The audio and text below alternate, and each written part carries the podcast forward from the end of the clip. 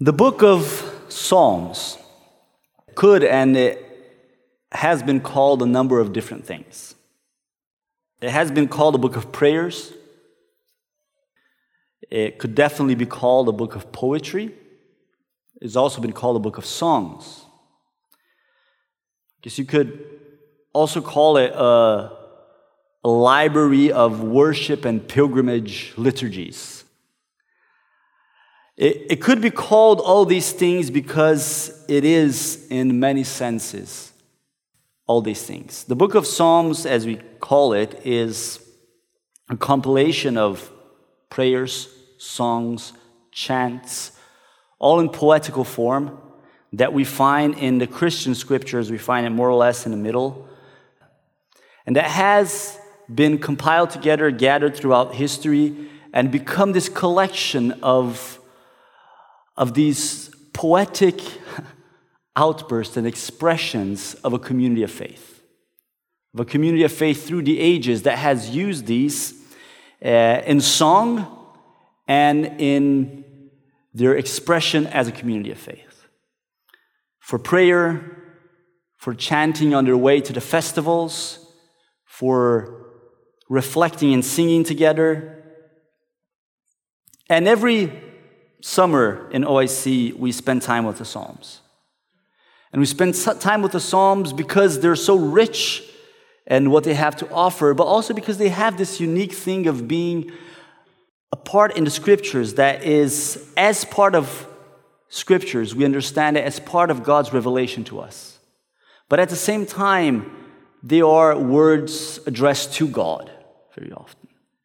So they have us this particular invitation that we not just listen them, but we ask, what does it mean to bring this into our mouths, into our experience as a community of faith, into our expression? How do we today, as followers of Christ, sing these psalms, pray these psalms? Can we? Are they proper in our lips? What does it mean to go into this part of Scripture that invites us to speak it out loud? So we do this every, every summer and reflect on this unique character of the Psalms. But still, we are not that often, and now I'm speaking beyond OIC, I think, as we are not that often using the Psalms directly as prayer and song. It's not, it, it pops here and there, right? But it's not that often that we get the Psalms directly. But there are a handful of Psalms that are used like that by Christian communities around the world. And this happens in different ways. Today we just sang a song that is based on a psalm, House of God Forever, based on Psalm 23. And we have that, but once in a while you also will have songs that are much more directly from, from the Psalms.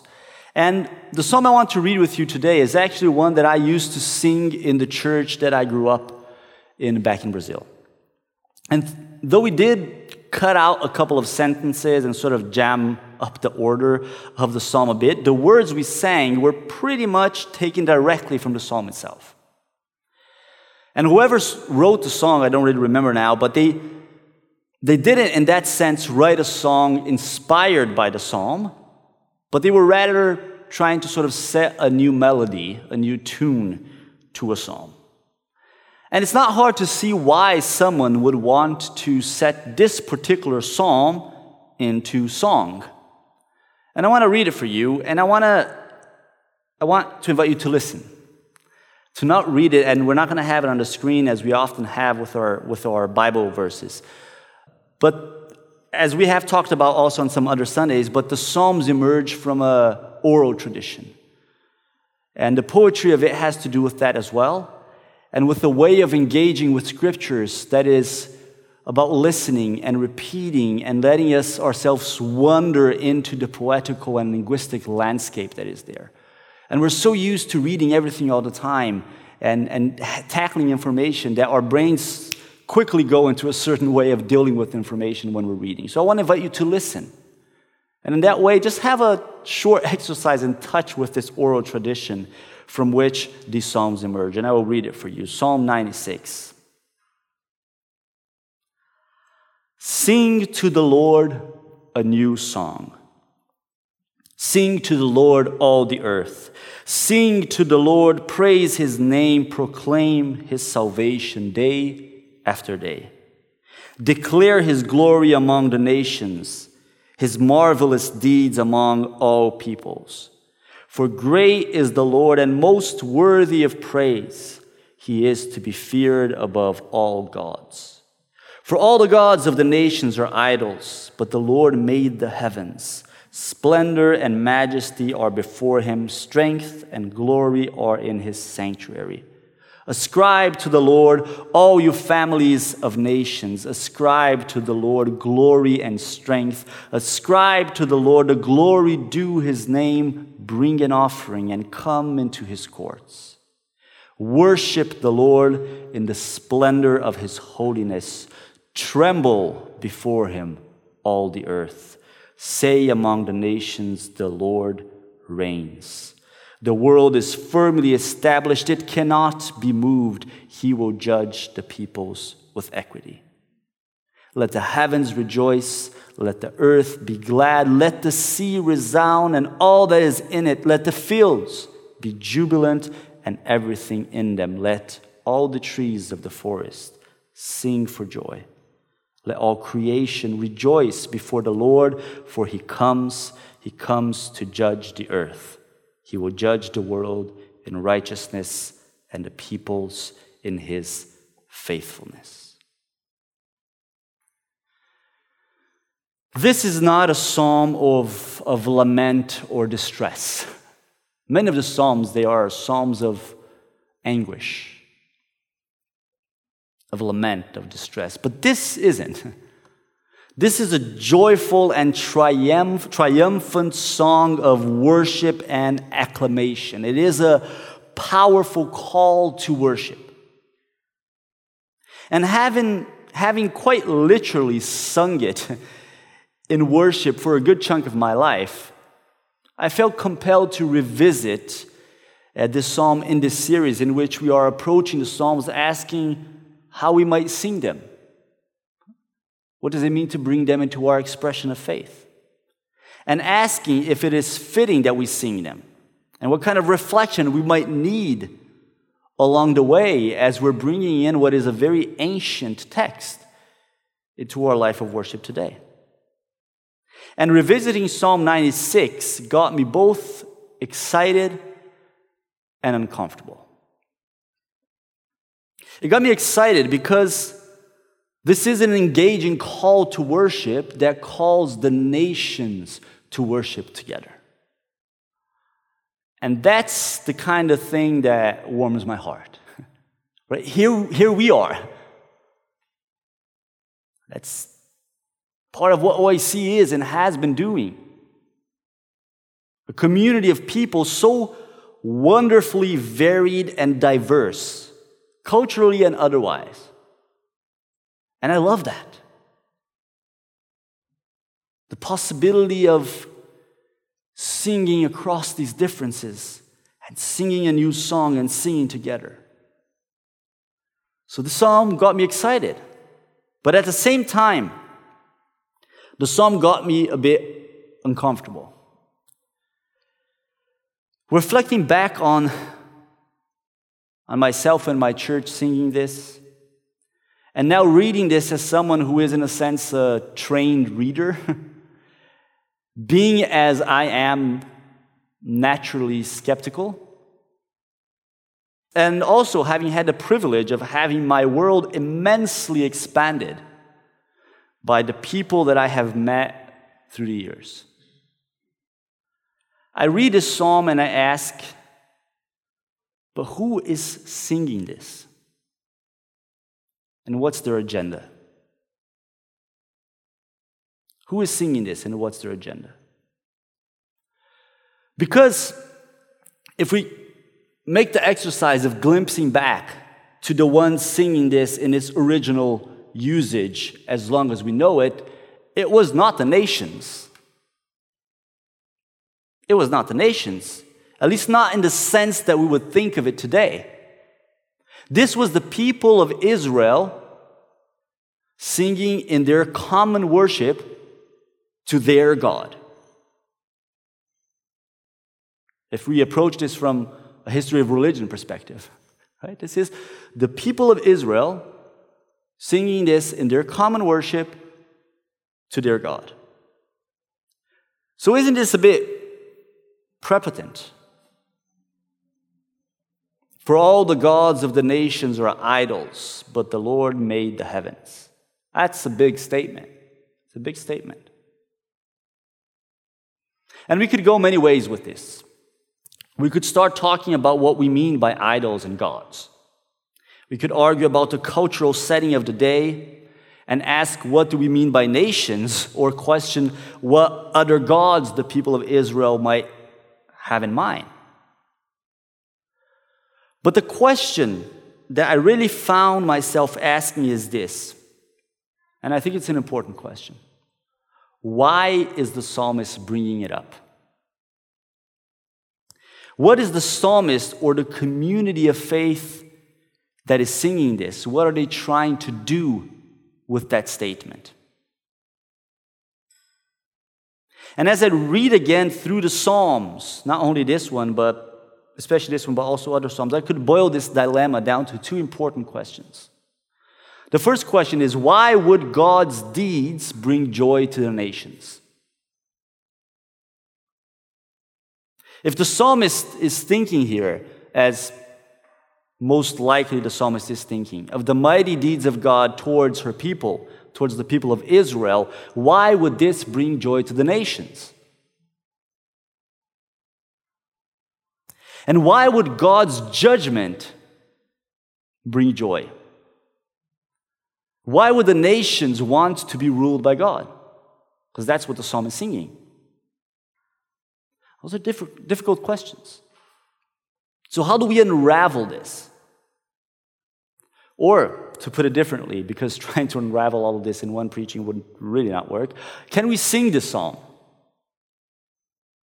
Can we sing this psalm? Does this psalm have something to say to our expression of faith as followers of Jesus Christ today? I think that's probably a better question because we would be foolish, I think, to assume that we can completely grasp the place of this psalm in the spirituality of the people of Israel hundreds of years ago when the psalmist first wrote it and sang it, or in the life of Christians through the ages, through the world, for that sake.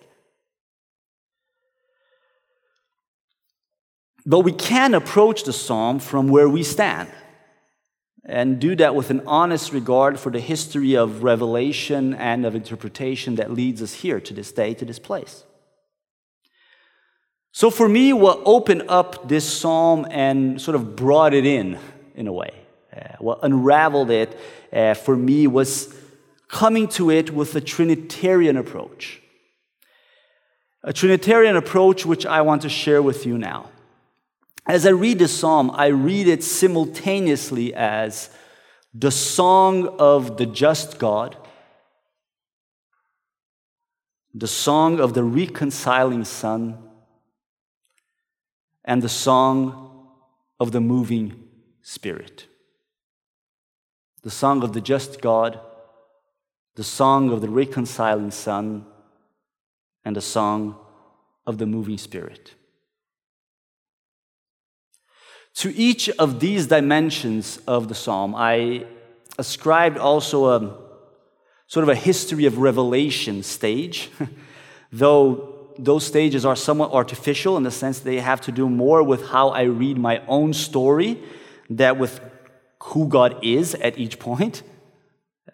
God is the same, right? God is the same, and His grace is from everlasting to everlasting. This has to do with how we try to understand God in history. But here we go. The song of the just God is the song of the Creator God, the song of the good God.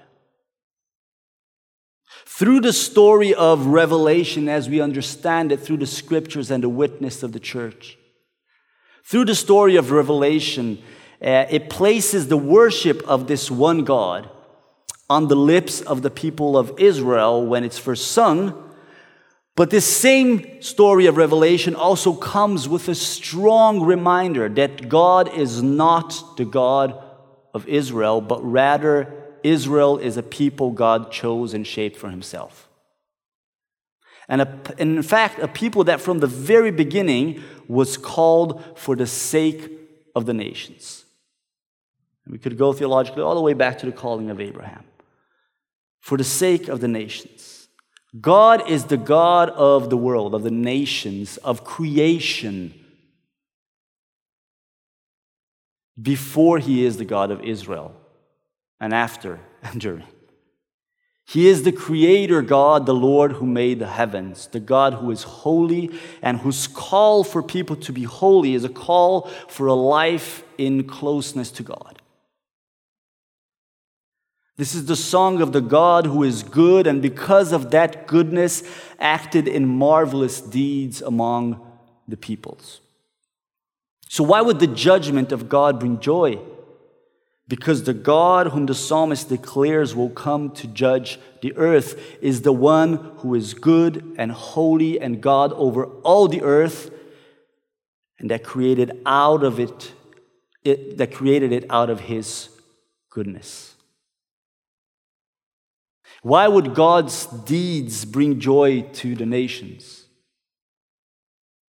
Because even the deeds of redemption that the people of Israel knew and sang.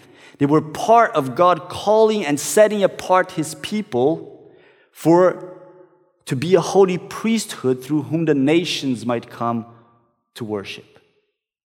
Bring an offering and come into his courts, says the psalm. And this invitation extends to all, even if at times in history it was unduly restricted. And you can see how happy Jesus was about that when, when he walks into the court of the Gentiles in the temple and starts turning the tables and sending everybody running. It's supposed to be an open court. The song of the just God is the song of the Creator God and is the song of the good God. Is the song of the God whose justice is the justice that redeems the poor and the weak and the broken. But this is also the song of the reconciling Son. The revelation and the mighty deeds of God did not end when this psalm was first written, nor with the things that this psalmist, whoever it was, had in mind when it was written. The revelation and the mighty deeds of God did not end there. But the Psalms call for a new song, it has a prophetic reach. The people of God, they keep singing, and God keeps singing. And the song of God, it hits the sweetest and the most perfect tone in Jesus Christ. The tone that most perfectly hits the frequency of our hearts and of the needs of the world. Sing to the Lord, praise his name, proclaim his salvation day after day. When Christ is born, when Word becomes flesh, a new song springs to life that breathes new meaning and depth. Also into Psalm 96 which beforehand claims it. Right? The curtain of the temple is, is torn in two, and the wall of hostility between peoples crumbles with the power of the perfect offering of the Lamb of God. Christ opens the sanctuary and embraces the farthest corners of the earth, and Christ reveals the extent of God's grace in judgment. Why would judgment bring joy if this is the song of the reconciling Son? Because Christ's righteousness stands before and within us in the middle of a reality that is scarred by corruption, by injustice, and by unrighteousness. And there is a way into a reality of justice and peace, even for us, because we ask that the righteousness of Christ cover and transform our own injustice, strife, and war. So, why would God's deeds bring joy to the nations? Because God so loved the world that he gave his one and only Son, that life might triumph, might endure, might blossom in the weirdest and most unlikable and arid places.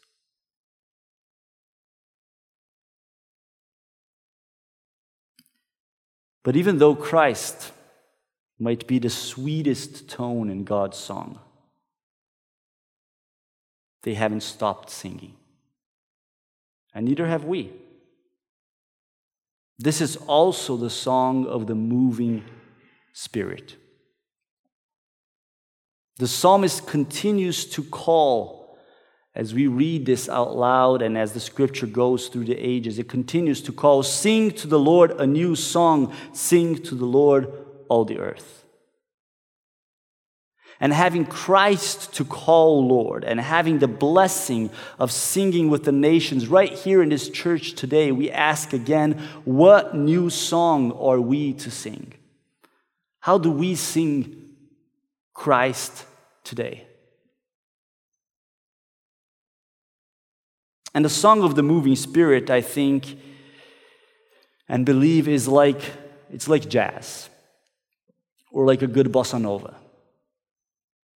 It has a theme Christ. But the band, the Church of Christ, us gathered here today, is called to improvise on that theme as they take into account the crowd, the space, and the mood of the times and what's going on around them. That's what a good jazz band does, that's what a good bossa nova band does. It knows its riffs, it knows its theme, but it knows how to play where it is. As we look at the world today and the reality in time and space that we are experiencing with wars, with climate change,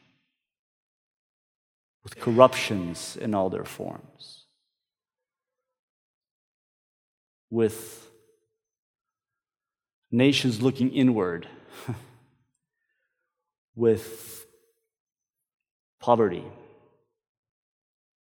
at our sidewalks and in our screens. And I could, the list could go on, right? Why would God's judgment bring joy? And how are we called to express it? Why would God's deeds bring joy? And how are we called to express it? And I admit that I haven't been exceedingly enthusiastic of the world these days. And honestly, I have often questioned myself if there is a place for genuine joy when there is so much going on. So many that are hurt and despised, so much inequality, so much greed and pain.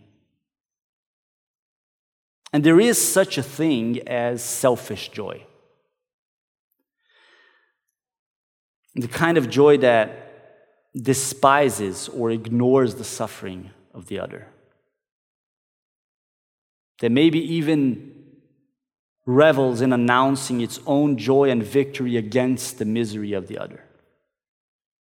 And there are people who call themselves Christians who do express that kind of joy.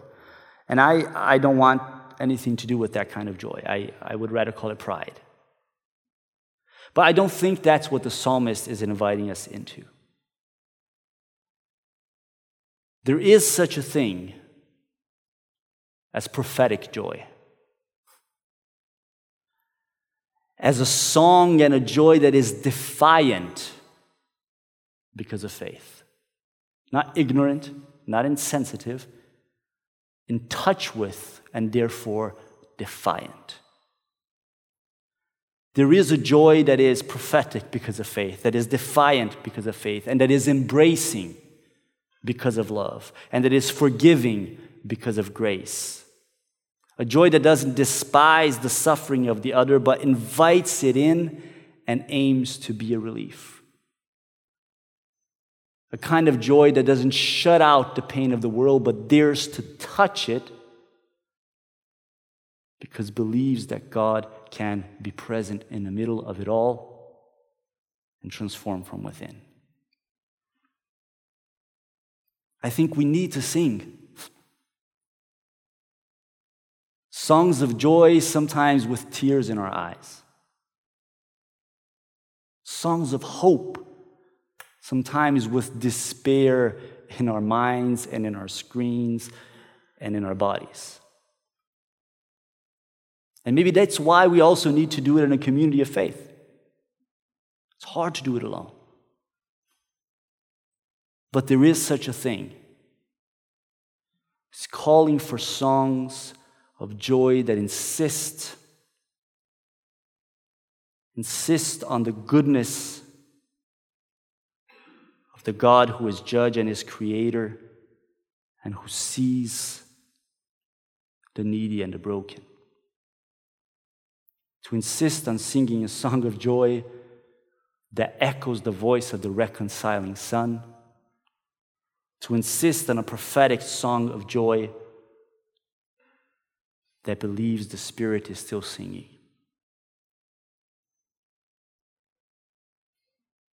So, yes, I think Psalms like Psalm 96 can have space in our spirituality and our expression of faith. If we tune the theme of the melodies of our lives to Christ Himself, there can be some wonderful things and sounds coming out of this holy song. Perhaps then we can sing to the Lord a new song. Sing to the Lord, all the earth, sing to the Lord, praise his name proclaim his salvation day after day, declare his glory among the nations, his marvelous deeds among all peoples. For great is the Lord and most worthy of praise. He is to be feared above all gods. For all the gods of the nations are idols, but the Lord made the heavens. Splendor and majesty are before him, strength and glory are in his sanctuary. Ascribe to the Lord, all you families of nations. Ascribe to the Lord glory and strength. Ascribe to the Lord the glory due his name. Bring an offering and come into his courts. Worship the Lord in the splendor of his holiness. Tremble before him, all the earth. Say among the nations, The Lord reigns. The world is firmly established, it cannot be moved. He will judge the peoples with equity. Let the heavens rejoice, let the earth be glad, let the sea resound and all that is in it. Let the fields be jubilant and everything in them. Let all the trees of the forest sing for joy. Let all creation rejoice before the Lord, for he comes, he comes to judge the earth. He will judge the world in righteousness and the peoples in his faithfulness. May the Lord bless you and keep you.